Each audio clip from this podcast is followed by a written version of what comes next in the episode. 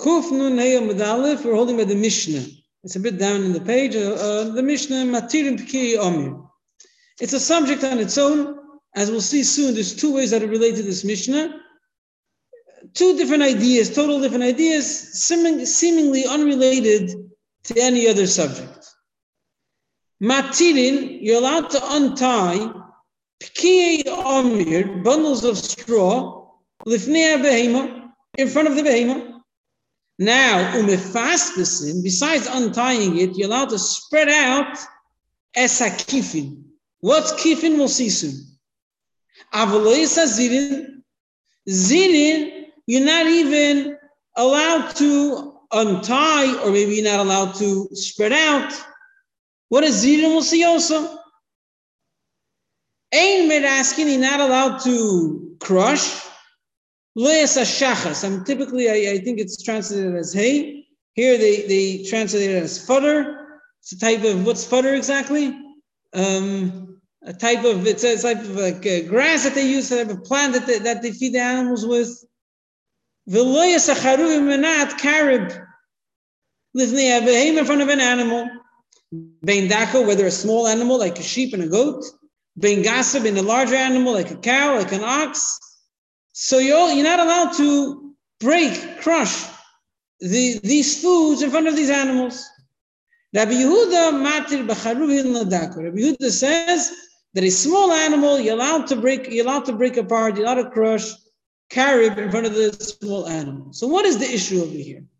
What is the issue of untying? Obviously, we're not talking about a keshesh or kayoma, a knot which is meant to last. Obviously, obviously, it's a knot that was meant to be opened up, so it's not a problem of untying. So, what could be the problem of untying, of spreading out? What could be the issue? What are we dealing with here? So, there's two opposite views.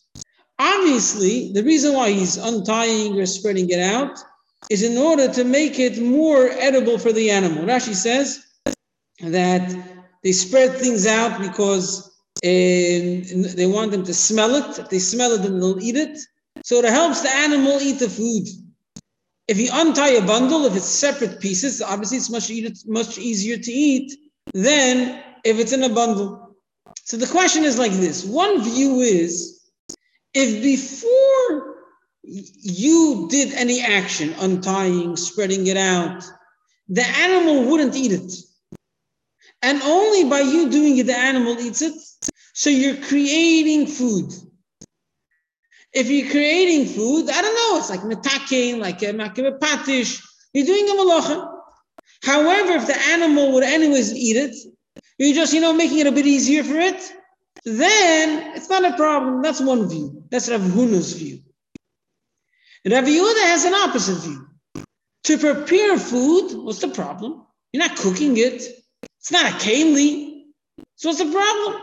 No problem. There's no such a thing as a malach in preparing food other than mavashil or than, uh, I don't know, toichin, anything of the malachas. If it's not one of the malachas, then it's not a problem. What is the problem? Chachamim don't want you to work extra on Shabbos. So if you're doing something which is absolutely necessary for the animal to eat, go ahead.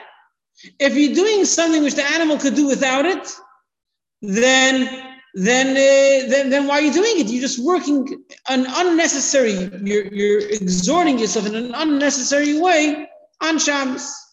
So let's see. Amar Avuna, this is the first view. Hein hein pkin hein hein kifin. The first two examples of the Mishnah Pekin and kifin are the same things. They're all bundles of straw. Pekin today, kifin tlosa. The whole difference is how many times was it tied? Was it only tied with two like uh, ropes at the two ends of the bundle, or also one more in the middle with three ropes around it? Now, what's the difference? So, if it's only two bundles. The animal, um, um, one second, and, and, okay, so let's see. And in the arzi, the third example is it's soft branches of a cedar tree. So he says like this, Matirin Pekin, you're allowed to untie in front of an animal. Or misfasvisin. The misfasvisin applies also to the pekin. In other words, pekin and kivin have the same rule. When it says matirin misfasvisin as a kivin, is as if it would say matirin and misfasvisin pekin or kivin. You're allowed to uh, you're allowed to untie and spread apart both of them. Why? Because they are edible before as well, and you're just making it easier for the animal to eat, and therefore it's not a problem. However, fresh cedar branches, you may not untie, you may not untie, you may not spread apart. Why? Because without that, it's not edible. And since it's not edible without that, so then, then you're actually creating the food, and that's a problem. So the first two, you're allowed to do both, and for branches, you're not allowed to do any. Says the Gemara, Amr of Chista, my time in the Ravuna. Why does Ravuna say this? Because somebody says like this. If something's already considered food, it's already edible for the animal. No problem, prepare it even more to create something to turn it into food for the animal, that you're not allowed to do. Fine. That's Rav Huna's opinion. Rav Yehuda Omar, hein hein pkin, hein hein zirin. The first and last example of the Mishnah, they are similar. The pkin and the zirin, they are bundles of straw, and pekin today zin tlosim. The, the first example stays the same. That's a bundle tied with two ropes. The last example is a bundle tied with three ropes. And in the middle example, kifin, that's soft cedar branches. This is what the Mishnah says. You're allowed to untie bundles of straw that are tied with two ropes in front of an animal. But you're not allowed to spread them apart. Why? Because, as we'll see soon, because they can eat it without it. It's extra work. Vekifin, which is cedar branches. Pispusei namim the opposite. Since cedar branches are not edible unless you spread them apart, therefore you're allowed to spread them apart. So the Mishnah is not saying both on both. Pekin, you're only allowed to untie. Why? Because that's enough cedar branches, you're allowed to spread apart because without that, they're not going to eat it. And that's why you're allowed to. It's not extra work. But if it's if it's tied with three with three ropes, you're not allowed to fast face. Why?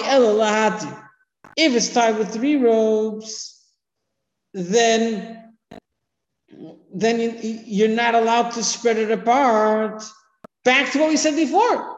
The same as pekin. In other words, straw they can eat without spreading apart. Cedar branches need to be spread apart. Cedar branches they need to be spread apart.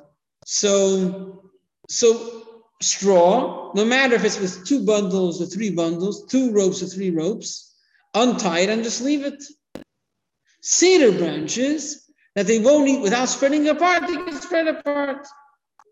So the Mishnah says like this the easiest thing, a bundle with two ropes, untie, just leave it there. It's not so tight, they could eat it. The most extreme example, cedar branches, if you're not going to spread it apart, they're not going to eat it, spread it apart. But let's go back to the middle example. Straw tied with three bundles, with three ropes. Well, then I guess it's tighter. So you might think you're allowed to spread it apart. No, no, no, no. Don't spread it apart. Just untie it. Why? What's the logic? Amar Rove, my time with Rabbi Yehuda. Kosavari held shavuye. He says the exact opposite. To create food, that's fine. What did you do already? It's not a malacha. But mitrach bo'ichle, if something's edible already and you're doing extra work, loiter and that we don't do. Okay. Tanan, let's look in the last part of our Mishnah. Ein meraskinas ashachas, you may not crush fodder. Vesacharuvim and caribs, behema, bin dako, bin gasa, whether they're small animals, whether they're larger animals. Now, we would think a carib typically is hard, and fodder typically is soft. So, uh, fodder typically you would say they could eat it even without uh, crushing it. And carib, you would assume that you can. Now, if you just go that way, then the, the Mishnah doesn't fit with anyone. So that's really puzzling. If the Mishnah is saying whether it's soft, whether it's hard, don't crush it. So what do I say? When am I allowed to do something? When I when I don't need it or when I do need it? For sure you can't say that. Obviously, you have to compare the two examples to each other. There has to be that there's the odd example either of carib, which is soft, or the odd example of fodder of hay, which is which is hard.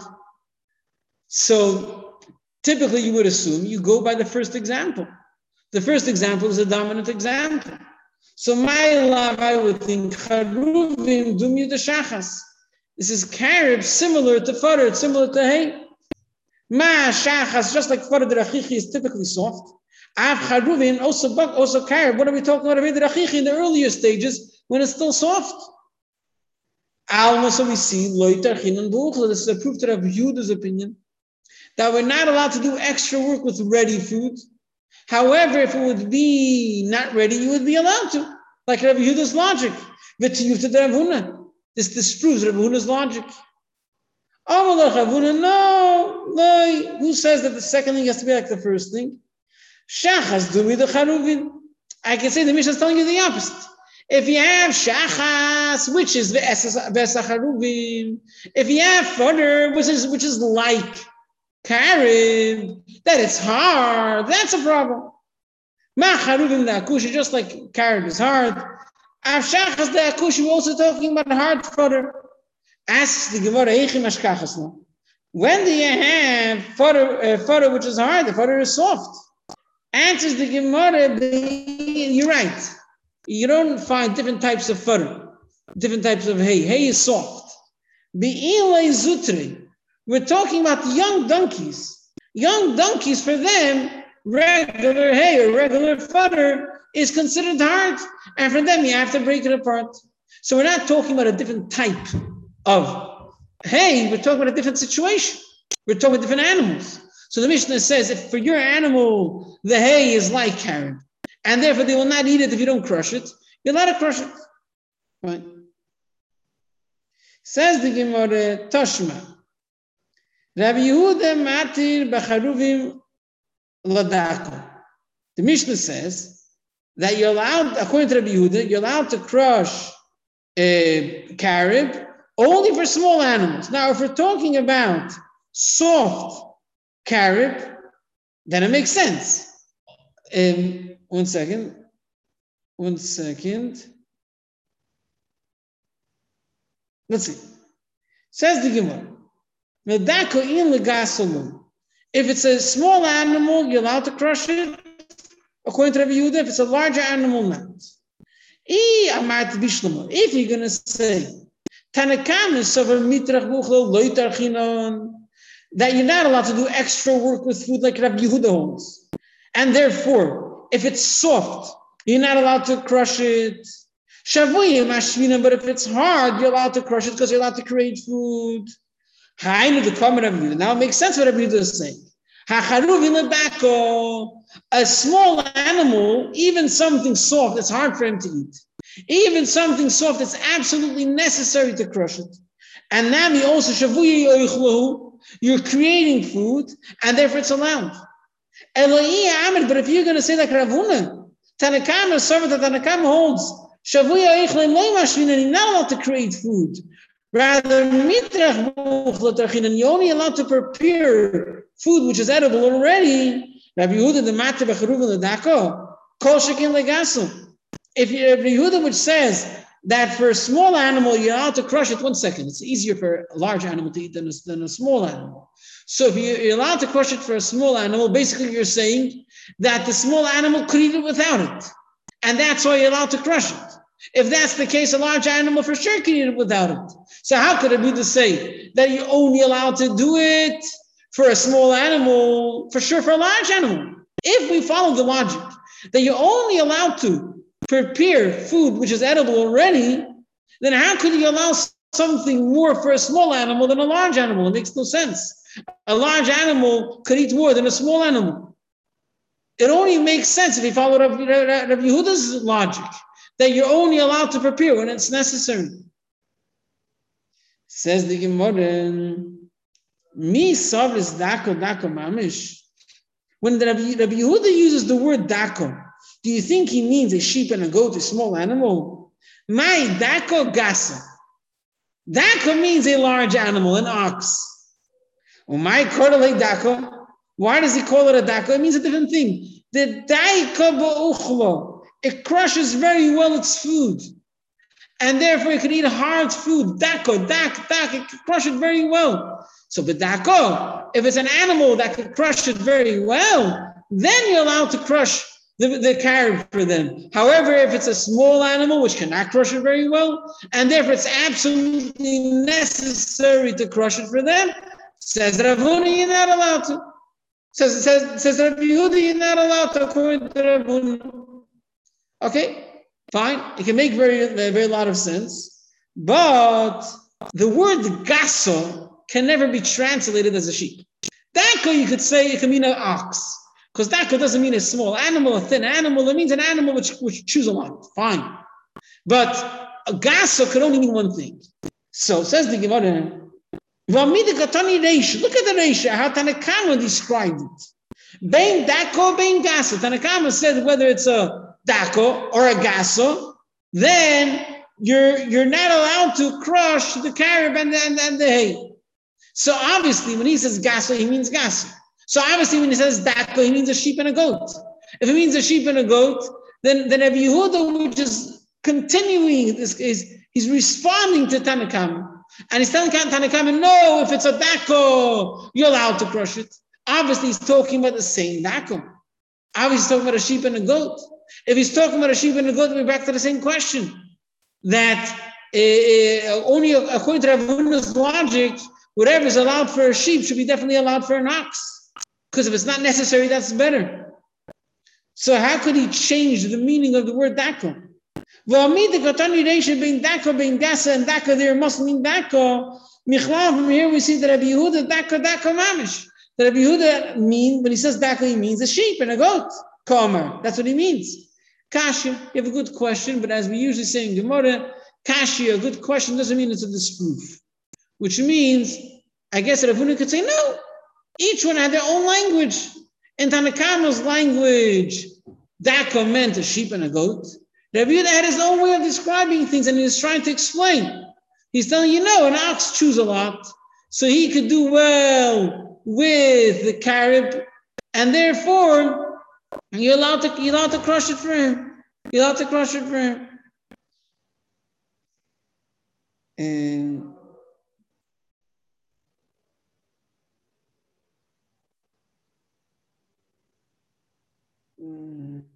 Second. Okay, now the must mean, according to the Huna at least, when the Yehuda says you're allowed to crush carib for a daka, for an ox, I'm, I'm imagining would mean even kol came when it's uh, uh, shachas. Yeah, okay. So, and, and anyways, anyways, he explained we're only talking about young donkeys. So you don't, you don't even have to have to specify. Obviously, only young donkeys you're not allowed to crush uh, hay for them, shachas for them. So obviously, when, when, that's what it says, only charuvim, which that's the only thing which applied according to Tanakama to all animals. So I say it only applies. It doesn't apply to to, to an ox. Okay, fine. Tashma. Mechatchin es. You're allowed to cut. So here they translated as uh, gourds.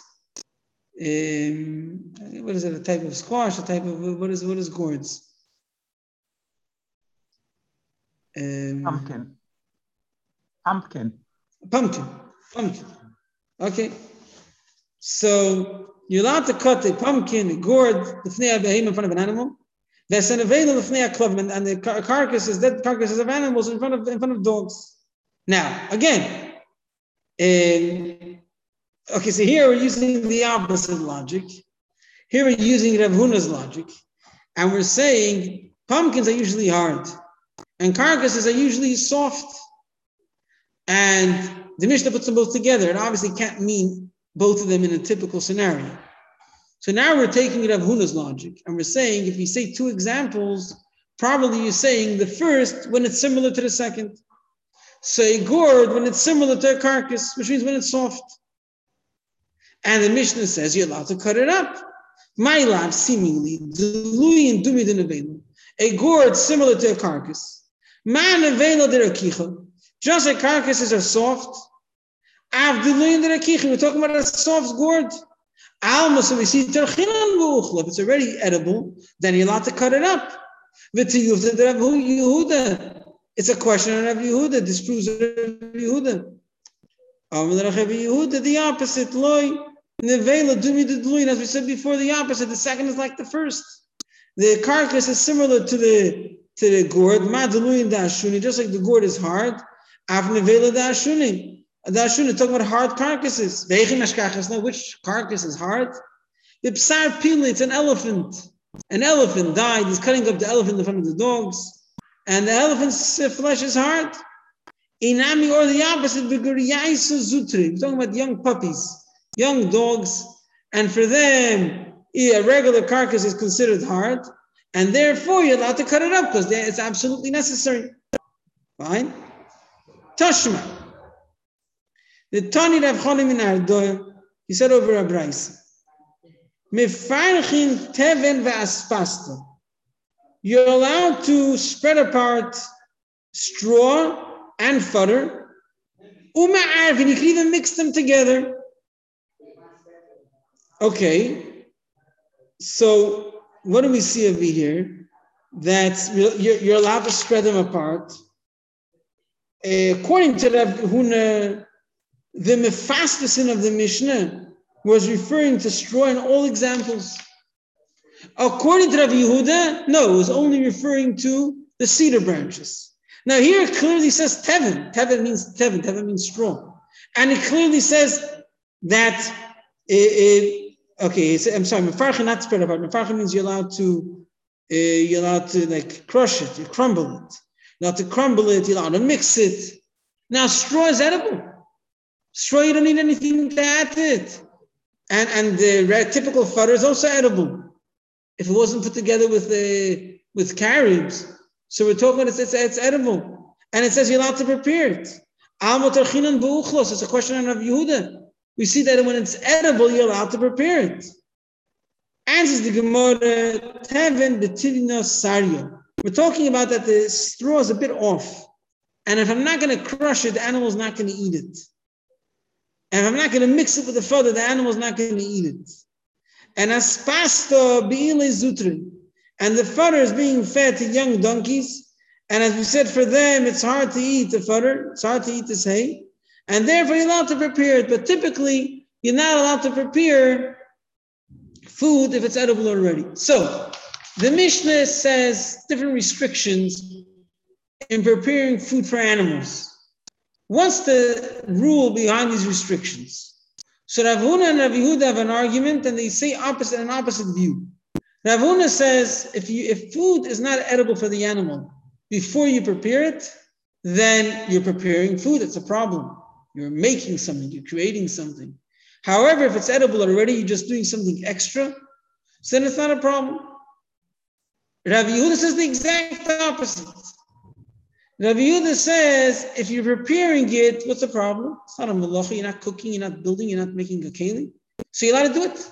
But if the animal would eat without it, then, then you're doing extra work which is unnecessary.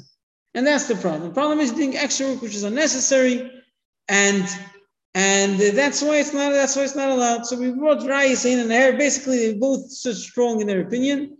None of them were disproved. They, they, that, they, that's the machlokes. That's the machlokes. What you're allowed to prepare for animals when it's when it's edible already or when it's not edible.